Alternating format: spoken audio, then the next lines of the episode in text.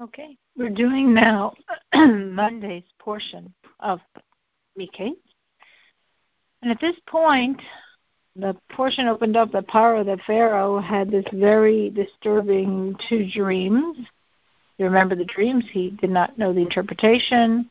He sees seven fat cows swallowed up by seven skinny cows, seven rich grains ears of grain swallowed up by the seven withered ears of grain.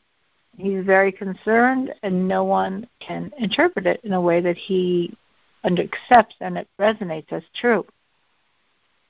And then his his uh, butler, the one in charge of his wine, in a very derogatory way, reluctantly, brings up Joseph. Joseph, who had two years earlier interpreted his dream correctly. And he suggests this slave imprisoned, maybe he could interpret the dream. And at this point, Paro doesn't do anything. So he rushes Joseph out of the prison.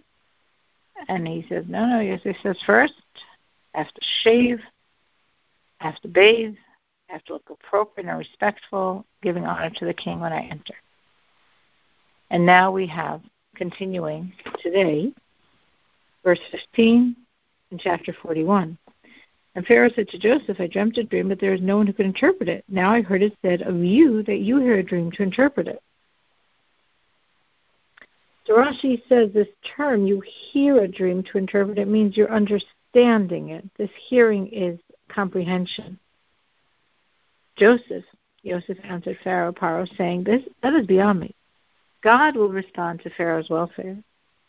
That is beyond me, meaning Rashi says, this isn't my wisdom to interpret dreams, but it's God. God will put the response in my mouth. Then Pharaoh said to Joseph, and now Pharaoh, Paro at this point, is going to give over the dreams. In my dream, behold, I was standing on the bank of the canal. And behold, out of the canal there emerged seven cows of robust flesh and beautiful form, and they were gazing grazing in the swamp. And behold, seven other cows emerged after them, haggard and of very poor form and emaciated flesh. There never anything like them in all the land of Egypt for poorness. The Rashi explains this, this term in Hebrew, dalos, as very like haggard. And rakos basar means very, very, very lacking of meat, very emaciated. And the emaciated and poor cows ate of the first seven healthy cows they came inside them. It was not all apparent that they had come inside them, for their parents remained as poor as the first, and I awoke. So the seven emaciated cows consumed the seven fat, rich cows, and the seven emaciated cows looked just as emaciated. And now Pharaoh falls back asleep and had a second dream. And I saw in my dream, behold, seven ears of grain were sprouting on one stalk full and good. And behold, seven ears of grain withered, thin, and scorched by the east wind were growing after them. So in the Hebrew, this term tsunamos, withered, means like like a rock. So as hard as a rock, as without moisture as a rock, completely, completely emptied. Then the thin ears of grain swallowed up the seven good ears. And I said this to the ones that should be able to interpret the dreams, the magicians, but there was no one who explained it to me. Joseph said to Pharaoh, The dream of Pharaoh is one. What God is doing, he has told Pharaoh. The seven good cows, they are seven years, and the seven good ears, they are seven years. It's one dream. So both the cows and the the ears of grain represent the exact same thing. They're the same seven years. So why did God give it twice? As Joseph is going to explain, because it's, it's about to happen, as Joseph will say soon. Now, Rashi points out that but the seven good years, Joseph says he has told to Pharaoh, because that implies that something's going to happen soon. But the seven years of famine, it says he's shown to Pharaoh, because that's more remote. Showing implies it's going to happen later, because of course the seven years of famine are supposed to follow the seven years of hunger, uh, the seven years of plenty. Now the seven emaciated poor cows who emerged after them, they are seven years, and seven emaciated ears scorched by the east wind means there'll be seven years of famine. This is not what I've spoken to Pharaoh. What God is doing has shown Pharaoh. But now, just to explain more clearly, behold, seven years are coming, a great abundance throughout all the land of Egypt. Then seven years of famine will arise after them, and all the abundant land of Egypt will be forgotten. The famine will ravage the land. Which is, Rashi explains what it meant by saying that the, the thin cows swallowed up the fat ones, or the parched ears swallowed up the full ears, and you couldn't even see the difference. As the next verse says, and the abundance will not be known in the land in the face of the subsequent famine, for it will be terribly severe. And that's why in the dream you couldn't even see that they had swallowed anything. They still seemed so, so emaciated. As for the repetition of the dream to Pharaoh, two times, in other words, we have the cows and we have the ears, it's because the matter stands ready for God and God is hastening to do it. Raj explains nachon, the Hebrew word, as ready. In other contexts, it can mean correct. Here it means ready. So at this point, Joseph has interpreted the dream. So Pharaoh had these two dreams. Pharaoh was tremendously concerned because he understood they were very significant. God took from anyone else the wisdom. I mean, once Joseph interprets it, it actually seems like a very simple thing to interpret.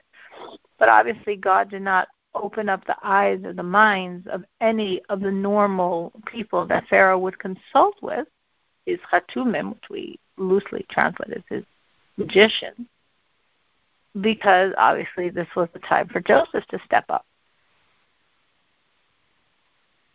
Now Joseph has explained the dream, and now Joseph is going to give advice to Pharaoh what to do in this situation. We're going to have seven years of enormous plenty, which they had, and then seven years of famine to such an intense degree that you won't even remember the plenty. The famine will be so bad. There won't be any sign of it. Now, ultimately, in the end, Egypt did not suffer from seven years of famine. They only had two years of famine because when Jacob came, his presence brought blessing to the land, and the famine immediately ceased. So the good was fulfilled. There were seven years of plenty, but of the bad, there was only two years of famine. Now Joseph is going to give a plan of action. Of course, Pharaoh didn't ask him for this plan of action, but Joseph is suggesting exactly what he should do in the situation. Now let Pharaoh seek out a discerning and wise man and set him over the land of Egypt. Let Pharaoh proceed and let him appoint overseers over, on the land, and he shall prepare the land of Egypt during the seven years of abundance. Which Rashi explains the word chimish as prepared, as we see later. And let them gather all the food of those approaching good years. Let them amass grains under Pharaoh's custody for food in the cities and safeguard it. So in the Rashi's commentary, he's actually focusing on the accent marks. It could be on the first syllable, the aleph, in the word ochel, or it could be on the last syllable, the chaf, ochel, or ochel. So if it's on the first syllable, ochel, that is the noun construction, which Rashi is saying is what it is, which is why the accent is there. But if it was a verb, because this word could truly be translated, depending on context, as a noun or as a verb, as food or as eat. But if it was a verb, eat, the accent would be on the last syllable.